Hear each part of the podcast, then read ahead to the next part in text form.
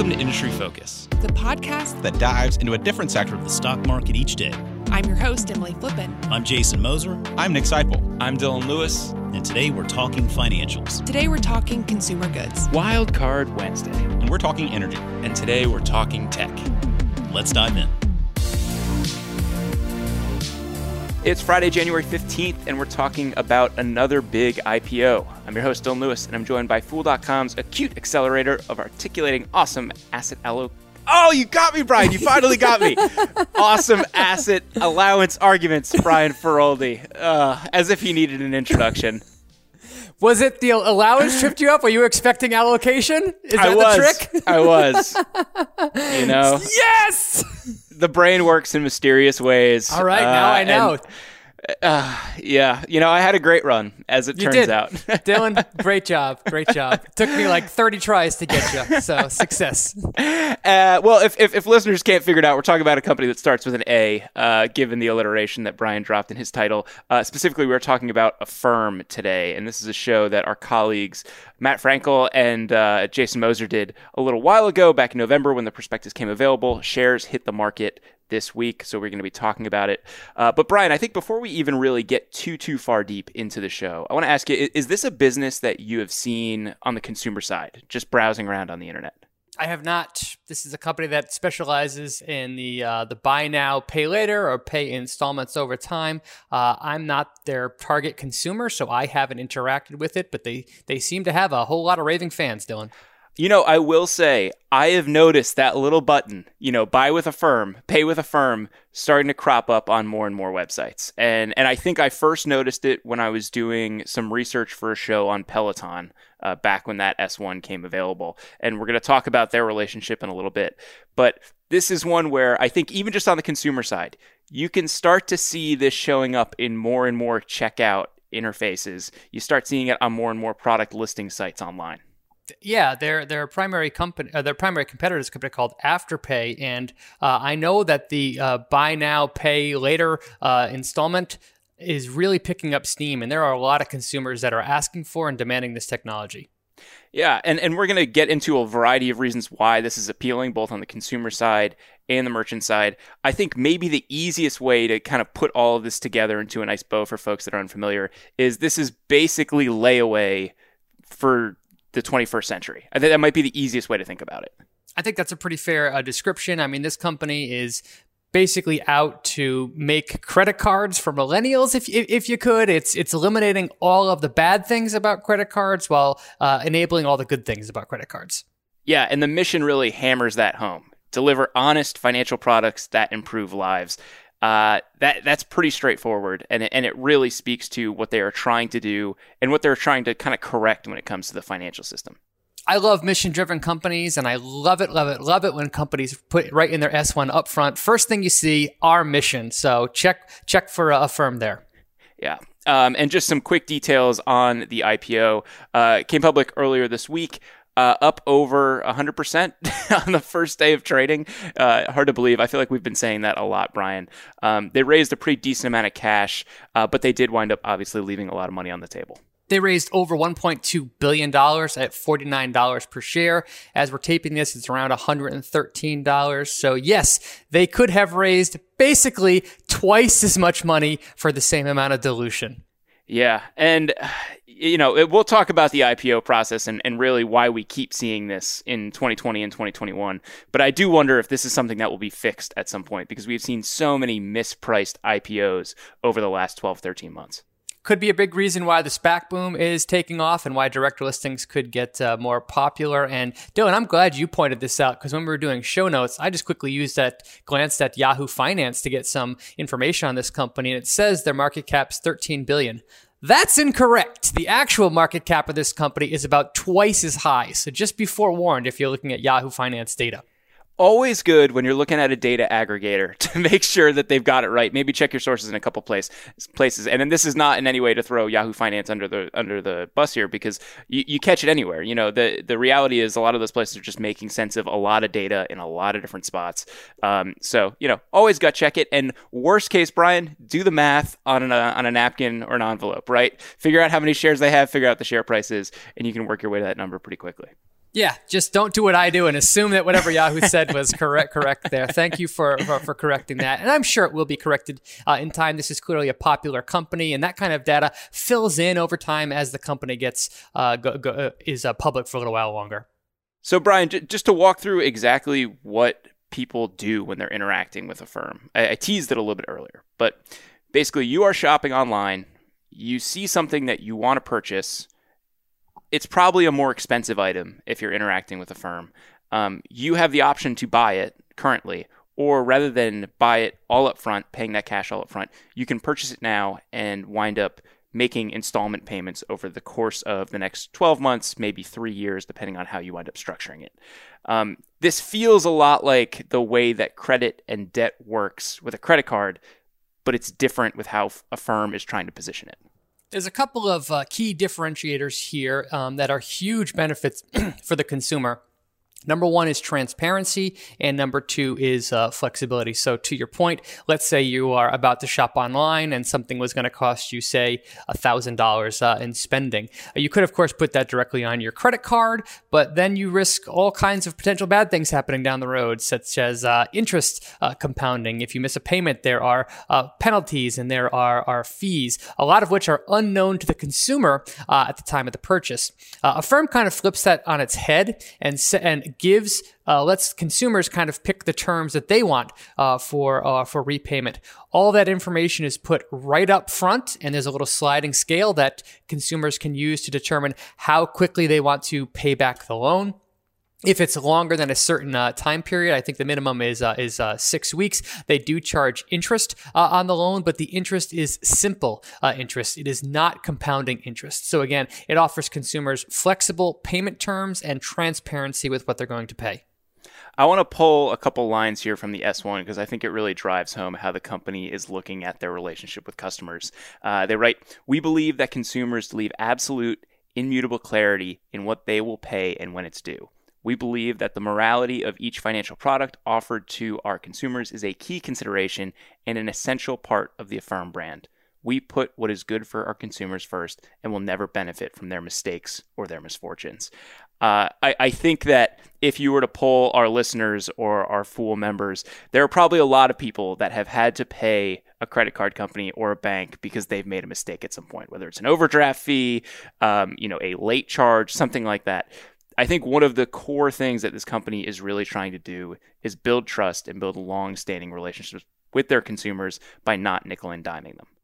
I think that speaks to this company's mission, and they actually mean it when they say that. And that's the reason why they've kind of built up so much momentum so quickly. I actually was happy to see when they were risking out their risks. One of the things they said is, "We put our consumers first, sometimes at the expense of shareholders." So this company seems deadly serious about delivering for consumers.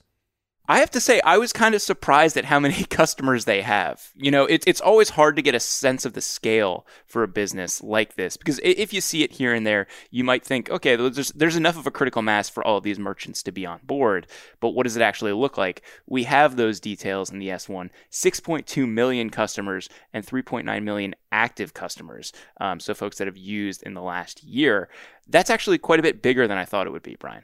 This company is only 8 years old, Dylan. So to go from essentially a standing start to, as you said, 6.2 million total customers and 4 million of them have used the product in the last year, totally agree. That is impressive scale. Now, the one thing that I did think was kind of interesting is pretty decent scale with the customer size. The usage was lower than I thought it would be. We have 2.2 transactions per active customer, and I believe that's an annual statistic. Maybe when you think a little bit more about the kinds of purchases that tend to be used with Affirm, it starts to compute a little bit more. I guess if you're thinking about what would make sense for a product like this, it's probably a 4-digit purchase, something in the thousands or maybe something in the high hundreds. So maybe there aren't that many of those per year, but 2.2 did seem a little low to me. That number was up over time, and they have plenty of use cases in there where their longer-serving cohorts are using the product as much as 10 times per year. But I totally agree with you. The fact that there are 6 million total customers and already essentially 2.3 million of them are inactive, meaning that they haven't used the product in any year, is a potential risk. But nonetheless, the company scale is very exciting here. Yeah, I think one of the things that we'll have to answer over time with this business is this something that people use when it's incredibly convenient for them and they have it shown to them? Or is this something that they build a relationship with over time?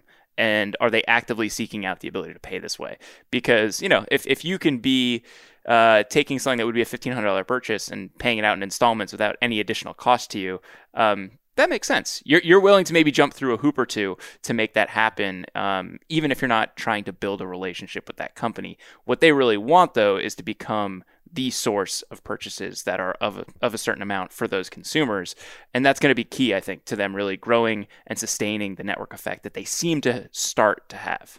Yeah, and that network effect is going to be critical to get propelling this company in the long term. But to your point, let's knock out the rest of the scale. So while they have 3.9 million consumers, they've already signed up 6,500 merchants. And this includes some big name companies. They have Peloton on board. They have Walmart. They have Shopify. They have Eddie Bauer, Purple, Kate Spade, Priceline, Expedia, et cetera, et cetera. So 6,500 merchants are already on board. And importantly, Affirm actually allows consumers that to pay with Affirm, even if their merchants are not on the platform as of yet. You can go to Affirm, get a one-time code, and use that to make a payment, and then that brings it back to the Affirm platform. That's a small but growing part of the business, but as they build that out, that will definitely convince more merchants to join. Yeah, and I think that's a key for customer retention and really building a relationship with folks, right? Is being able to add that access to capital, that ease of use, and the simple payment structure to things that then maybe create demand for merchants to offer them. You know, if you're a merchant and you see a lot of people using this one payment method, all of a sudden Affirm looks pretty good to you as a partner, and certainly it's going to make the customers that are using it very happy. Yeah, the data that we've seen show that there's a lot of benefits for merchants to offer this. First off, Affirm has a net promoter score amongst its consumers of 78. I mean, that's unbelievably high, and that blows other financial institutions out of the water. But if you partner with Affirm, you get all kinds of benefits. You increase your customer conversion rates. You get all kinds of data. It helps you to do dynamic pricing, to offer different discounts and promotions to push consumers over the edge. And their data says if you use Affirm, the average order value increases by 85%, almost doubling the average ticket value from your consumers. And it increases your repeat purchase rate by 20%. Holy cow, Dylan.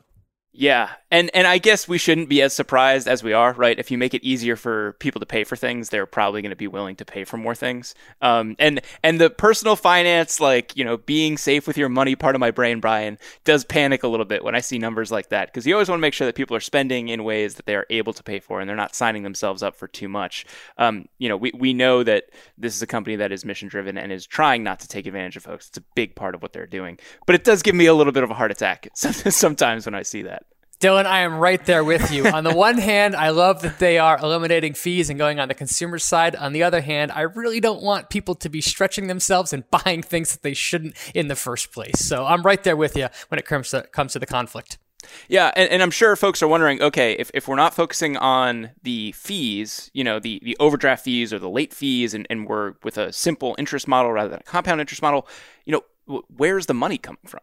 And in fact, with this business, a big part of it is on the merchant side. And I think that's another big thing for them in attracting consumers and really building that strong network, is they are basically saying, like, merchants are going to be footing the bill for a good chunk of what we're doing and for all the convenience that comes with being able to pay this way. We're not going to push that onto the consumers. That's probably another thing that works in their favor.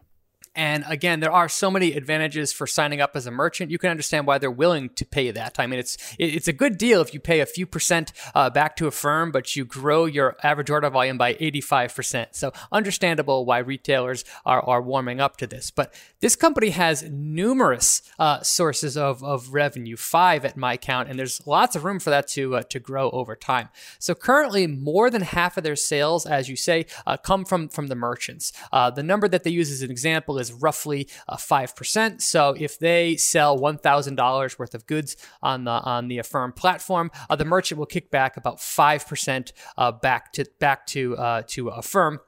as an origination fee. They also earn money from interest. Sometimes they go out and they buy the loans that are being made from one of their bank partners. And again, so that allows them to earn simple interest on their consumers' purchases. That's about 30% of revenue.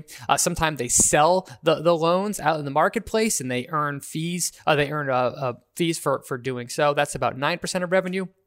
Whenever somebody uses their virtual Affirm number, so not with a merchant, and they bring it over to a party that does not accept it, they do earn interchange fees for that. That's about 3% of revenue. And they also manage loans for third parties. That's only 2% of revenue. So the lion's share of revenue here is from merchants and interest income, but they definitely have shown optionality with the willingness to open up new revenue opportunities.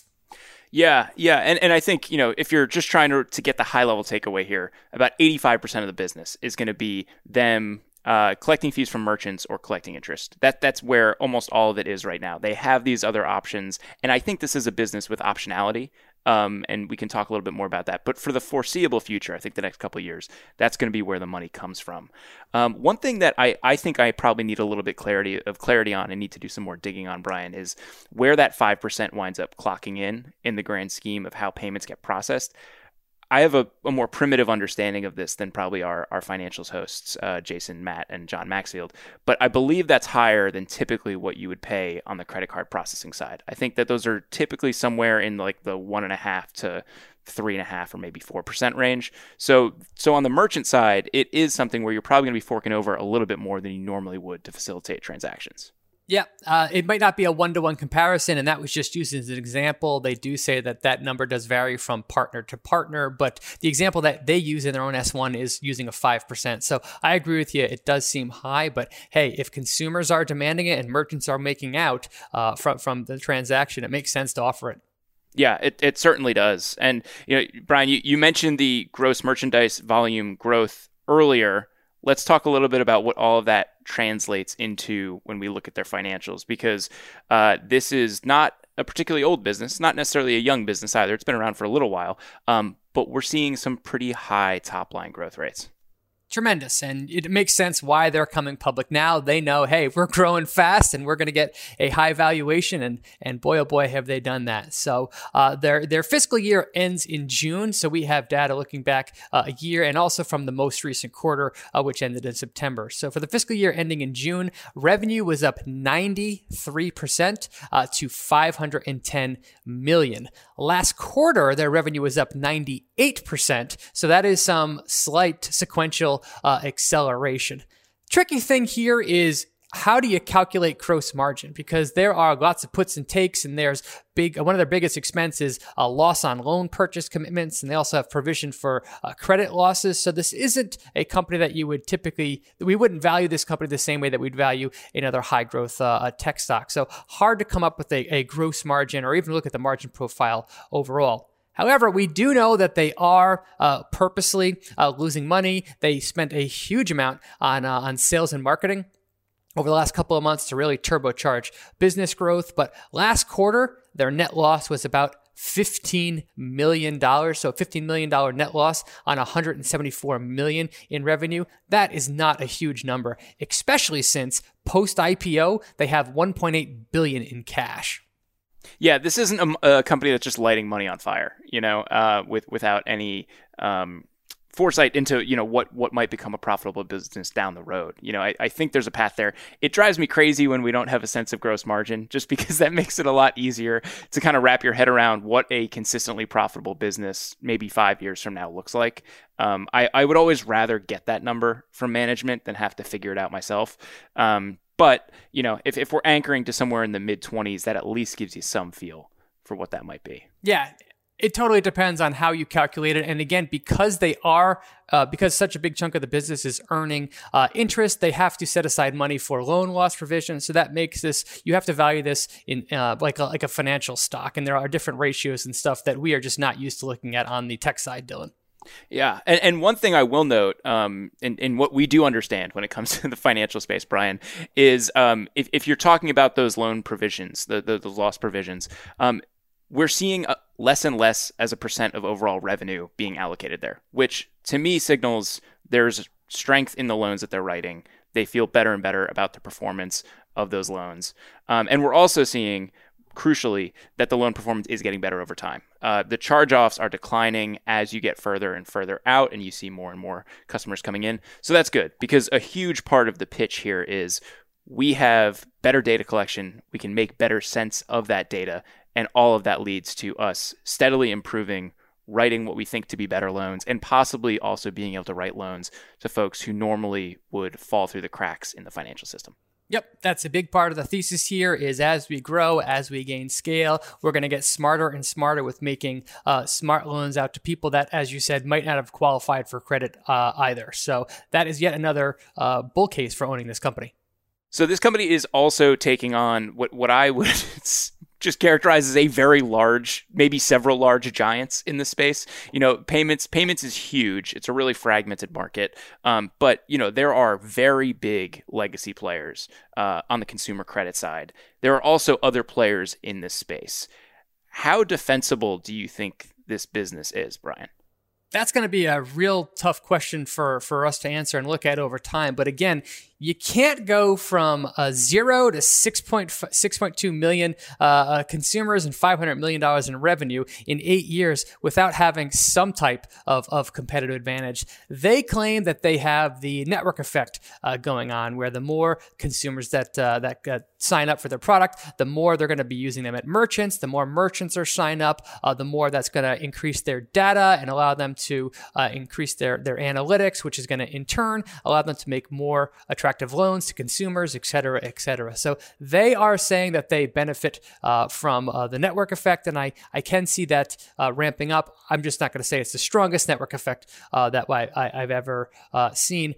But one thing that they do have going for them is those partnerships with their merchants. So again, they have partnerships with Walmart and Shopify. Those are two exciting partnerships. And Shopify actually took a 8 or 9% ownership position in Affirm as part of the deal. So Shopify is invested in Affirm's success. When you combine that with the data that they have, I do think that they are building a moat for themselves. I think if you want to track the consumer side of that network effect, maybe one of the best ways to do it is to look at the success of the business line they have where people can use Affirm with merchants that don't use Affirm. If they can create a pretty vibrant growth story there, then I think that proves out that people are going to continue to come back to this thing, and it winds up being a preferred provider in the financial space. I do worry that there are elements of this where they are going to benefit when someone sees them on a page when they're buying something anyways. And if that's what it is, I'm not nearly as interested in the stock. Fair enough. And I think the option of offering to pay with your product, even at merchants that don't offer it yet, is a wonderful, even if it's a loss leader for the company, it puts you on the merchant's radar. So you can't look at that number alone and track their success, because if they're having success with a merchant that's not yet on their platform, they could potentially become a partner in time. So I actually love that part of the business, but I take everything that you just said seriously. Yeah. And I think that's the right way to think about it, Brian. It doesn't need to be where they make money, but I would like to see that segment of their business continue to grow, because it's basically sales for them, right? Mm-hmm. It's sales and marketing for them. And it's proving out the value to customers beyond just what they happen to find when they're checking out on some other e-commerce player. I do think, you know, we've seen so many winners come out of the fintech space, Brian, and this has a lot of the hallmarks of a strong player here. There are so many trends pushing this company forward. You don't have to imagine very hard for it to be successful in the future.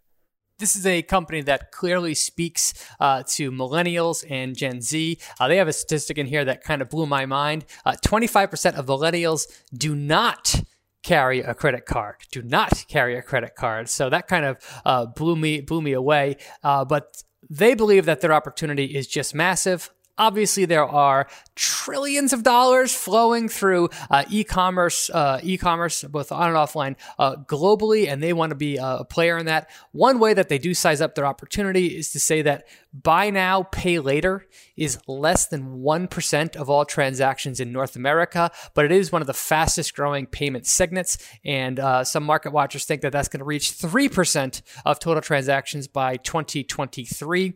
For perspective, in Europe, Middle East, and Africa, buy now, pay later, or pay over time is 6% of transactions, and that is expected to grow to 10% over time. So if you buy that thesis, as well as to say nothing about the growing buying power of millennials and Gen Z, this company has plenty of room for growth. I think to put a cherry on top of that too, Brian, I think there's some really good optionality here with this business. And I plucked this slide from their prospectus that just kind of tracks some of the different features and things that they've rolled out over time. And so in 2013, they had integrated checkout. And this was the idea that you're paying over time, 0% APR. 2016, they launched their virtual card, which is something that is universally accepted with Visa rails, basically. That's how they're processing all of this. Then they have Split Pay in 2018. It's a fixed payment plan for purchases under a certain threshold. They create their marketplace product, which is personalized, data-driven product discovery. So they're putting products in front of customers in 2019, and then 2020, FDIC insured interest-bearing savings account. So they are continuing to go further and further into what we consider like kind of conventional financial products. And I think there are going to be a lot of adjacent markets and a lot of cross-sell opportunities for the customers that they have. Totally agree with you there. That's something that management calls out explicitly, is that as a growth strategy is we want to create and roll out new products. And currently their biggest personnel expense is R&D and their data analytics. So they're spending heavily on sales and marketing and overhead, but they are funding R&D aggressively to build out new products. So I agree with you there. There's lots of optionality that this company has. We've talked a little bit about some of their customers, and we've name-checked a couple of names that a lot of fools are probably familiar with, Peloton and Shopify being two. And I think one of the interesting things with Shopify and the way that that partnership is structured is, Shopify has a top-it mentality. If they're going to go out and take on a business like Amazon, and Amazon is going to basically say, you guys are doing this well, we're going to let you do this. They obviously have it together when it comes to e-commerce, and we've seen that story play out over and over again. Having the partnership with them is wonderful for Affirm because it not only gets them in front of Shopify, but within Shopify, you're diversified among tons of merchants, right? Everyone on the platform. And they are the exclusive provider of any of those types of financial services on there. I am relieved to see that there is an equity partnership in place with that agreement, because were there not, I think I would look at that, Brian, and say, well, this could be Shopify just doing some market research and letting someone else's solution see if it's really worth them building it themselves. That is a perfectly valid point there, Dylan. But yeah, we got the data in front of us, so I was a little bit off. So Shopify owns almost 10% of this business. So that is a number that is measured in the billions currently. That's $2.5 billion or so that Shopify has had from that partnership. So yes, it is a good sign that you shouldn't worry too much about Shopify saying, hey, we're going to eat your lunch. That's always a relief, isn't it? Especially when you have someone who is so driven and effective in the marketplace. I think one of the interesting things to watch at this business on the customer side too is just kind of how their cohorts perform. So we've talked a little bit about the retention rates over 100%, which is great. To drill into that a little bit more though, the numbers swing pretty wildly depending on the cohort that you're looking at. And what we saw in this most recent year is them basically bring in terms of GMV, gross merchandise volume, more business than they had in previous years combined for the first year. So they have a very large cohort that we will see the performance of as we head into this new year. But the 2018 cohort saw a 10% gross merchandise volume lift in 2019. The 2017 cohort basically doubled its GMV in 2 years. So we are seeing varying degrees of growth within the customers that they're bringing in, but almost across the board, we're seeing growth, which is good. But absolutely, and it's going to be hard to say how much of this was skewed because of 2020. Were these one-time gains? And as we'll get into, they have a pretty sizable customer that it might be hard for them to put up a repeat purchase in the future. Yeah, I think that's fair to say. Before we get there, let's talk a little bit about management and culture. I think this was actually us burying the lead a little bit, Brian, because the guy calling the shots here at Affirm is very well known in the tech world. And maybe that's why it's okay that this is a tech show, because we're talking about someone who traces roots all the way back to PayPal and being part of the PayPal mafia. Yep, Max Levchin is the founder and CEO here. He is part of the PayPal Mafia. He did co-found a company that would later become PayPal. Serial entrepreneur, tons of success behind this guy. He actually co-founded another company called Slide, which was sold to Google a few years after for $182 million, to say nothing of the success of PayPal. He was an early investor in a lot of successful ventures, including of Yelp, but Affirm was a company that he founded on his own, and he is still leading the charge today. And he is also owns a significant amount of the voting. If you are investing in this company, just know that he is calling the shots. He owns about 20% of shares outstanding in total. However, he has super voting shares, so what he says goes. Yeah, and you know we're not unfamiliar with these types of stories, right? It's just that, if that's the case, you got to be bought into what management's saying, because management doesn't really need your sign off to do it. That's exactly correct. But we should feel good with him in charge. Not only does he have a history of success behind him, but as usual, we check the Glassdoor reviews and people seem to like working for him. Affirm gets 4.0 stars out of 5, and 84% of employees would approve of the company, and about 3/4 of them recommend the company to a friend. So with management here, as you said, we kind of buried the lead by only talking about it 3/4 of the way into the show. And I think with this one, you know, so Levchin is a serial entrepreneur, has started several businesses. And on the one hand, you're like, wow, proven track record. There's a part of me that's like, is he going to stick around and continue to run this business? And I don't really care that much, because I think in the right hands, it's probably a successful company. I'd like to see him there for several years just to make sure that, you know, it's on the right path and we don't see them go public and then he just rides off into the sunset and does something else. But the track record of success is really helpful. And I think critically here, it's in a very similar space to where he's been before. Like, he isn't leaving and being like, you know what, I'm going to start a car company. You know, this is him operating in a space that he knows well, and has been able to read the tailwinds and trends before. I have a high degree of confidence that they are going to be able to execute and kind of see where the puck is going as this space continues to develop. I agree with you there, but there was somebody that left PayPal Mafia and started a car company, and he did okay for himself, Dylan. But I agree with you 100% here. I like that he's staying within the payment space that he knows well. So yes, 100% of the proof of the management here. Yeah, you know, and just investing alongside the PayPal Mafia in general has proven, you know, let's not get too complicated with the theses here, right? That has proven to be a really wonderful investing thesis in general, you know, investing alongside Elon Musk or Peter Thiel. So, yeah, I think leader with proven success in a space that they understand well, that is generally a pretty good recipe for success. There are, of course, some risks when it comes to this business. We teased it a little bit before, but I think the big one is the customer concentration. You know, we name check Peloton. They are a large portion of this company's sales. A big part of that is that Peloton has just had such a ridiculous past 18 months, and their product is kind of perfectly what you would use Affirm for, but you'd like to see that get spread out a bit over time. Totally. But it was still surprising to me. Again, they had 6,500 or so merchants. Peloton, just one, outdoes both Walmart and Shopify and accounts for 30% of sales here, 30%. I totally agree with what you just said. Pelotons are low four-figure purchases. There's a lot of consumers that want to get a Peloton because of what was happening in 2020. So it was kind of the perfect product for having success on Affirm. But make no mistake, this company is very levered to Peloton's success. I would be shocked if Shopify was not a larger customer in aggregate with all the merchants in a couple of years than Peloton. I find that so hard to believe that wouldn't happen, just given the scale of their platform. I 100% agree with you there, but hey, for right now, Peloton is beating out Shopify, so hats off to you, Peloton.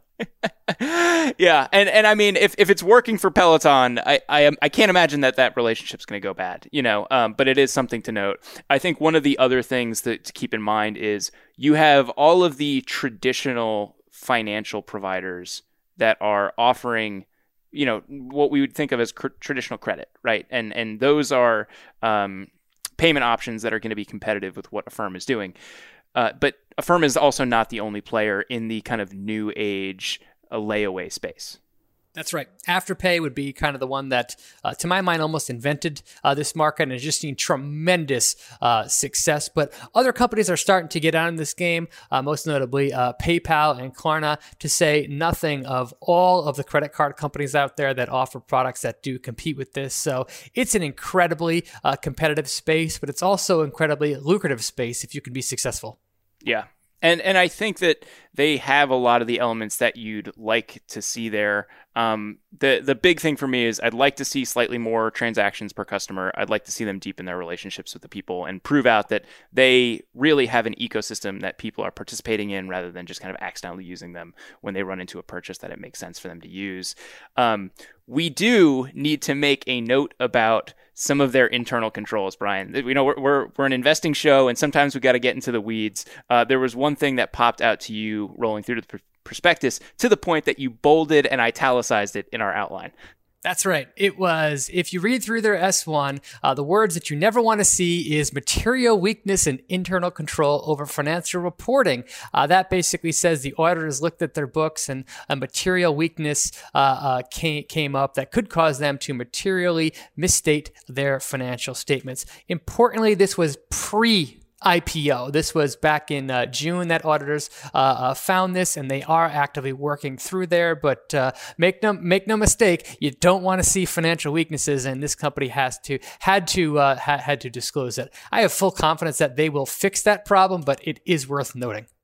One other thing I think investors should probably keep in mind here too is, you know, the valuation is rich. We're talking about a business that's done just under $600 million in trailing 12-month sales. They're growing at an incredibly fast clip, but we talked about it before, $28 billion valuation roughly as of taping. So that's just under 50 times sales. That's a rich valuation for a company that doesn't necessarily have the gross margin profile for a lot of businesses we talk about on the show. It's very highly valued, there's no doubt. And you have a note in here that it reminds you of Lemonade. I think that does a wonderful comparison. It's the Lemonade of payments, but Lemonade has proven to be a pretty successful investment here. But yeah, make no mistake, this company is priced for hyper growth. So it better come through. Yeah, and if they can stay in the high double digits, you know, that's fine. They, you know, people are going to be totally okay with that valuation. It really does remind me quite a bit of Lemonade, and the reason for that is kind of in their relationship that they have with consumers. You know, I remember listening to something Tom Gardner was saying, talking about Lemonade. You know, he's a huge fan of the stock, and basically saying like, how many people are excited about their insurer? How many people are like bragging about their insurer to their friends and feel like they have a really great relationship that has no animosity, you know, between them. And I think that Affirm starts to get at that as well, where if you give people a no nonsense, very straightforward product in a space where they are used to getting nickel and dimed by every provider, it's going to click at some point. It's going to make sense. They already have millions of users. And I think if they can continue to communicate that vision, and that product expectation, they're going to get a lot more. In some ways, you know, the IPO could almost be a marketing event for them. We've seen that with so many companies in the past where it really raises the profile of their business and you start to see mass adoption of the product because more and more people are aware of it. 100% agree. And let's get back to that point. Net Promoter Score was 78. It is nice to be competing against other companies that consumers do not like and do not have a positive opinion of. So the payment space is so huge, so massive. There's plenty of room for lots of winners in the space. And Affirm could be one. Brian, we have done a ton of watch list, prospectus, pitch type shows in the last couple months. What's your take on Affirm right now? Is this something that belongs in your portfolio, belongs on your watch list? How are you thinking about it? It checks a lot of the boxes in the things that I look for. I will have to grow my comfort with the company as a public entity, as well as really dig into and see how the financials transform over time. But I like the brand. I like some of the things that it stands for. I clearly like the management team, and I like the growth. So this will be one that I watch, but I'm not going to race out to buy it, especially given the huge run up that it had post IPO. But how about you, Dylan? I think I'm in the same boat. I think the business is really interesting. I think it's a disruptor in a space that is probably in desperate need of disruption, and it offers something really unique to consumers. There's also, we didn't even really get into this, Brian, but you know, there is the tech and data advantage that they claim to have. And we're seeing that bear out a little bit with their charge-offs. We'll see what that looks like over time. But really, if they are able to grab better insights into creditworthiness, the who people should be willing to extend loans to, that becomes a competitive edge at some point, because you can take a lot of people who maybe traditionally wouldn't qualify for things and give them access to capital and make things a lot easier, turn them into customers for life. So I think there's a lot of good stuff there. I think just as someone watching the fintech space, this is a company to watch. There are other companies out there just strictly on growth and margin profile that I'm a little bit more interested in right now. But for where the industry's going, I think this is definitely a company to keep tabs on. Totally. Fintech is a wonderful, wonderful place for investors to park long-term capital. So this might be a good company to check out. Yeah. And you know what? We're going to continue to keep our eye on this one. Brian, we've done so many perspective shows over the last 12 months. I think we're just going to need to do a lightning round check-in at some point in the next 6 months, just to make sure that we're not losing track of anything we've discussed. I think that's a fabulous idea, Dylan, just to remind people of all the companies that we've talked about. Sometimes I forget myself. Brian, thank you so much for joining me on today's show. Thank you, Dylan.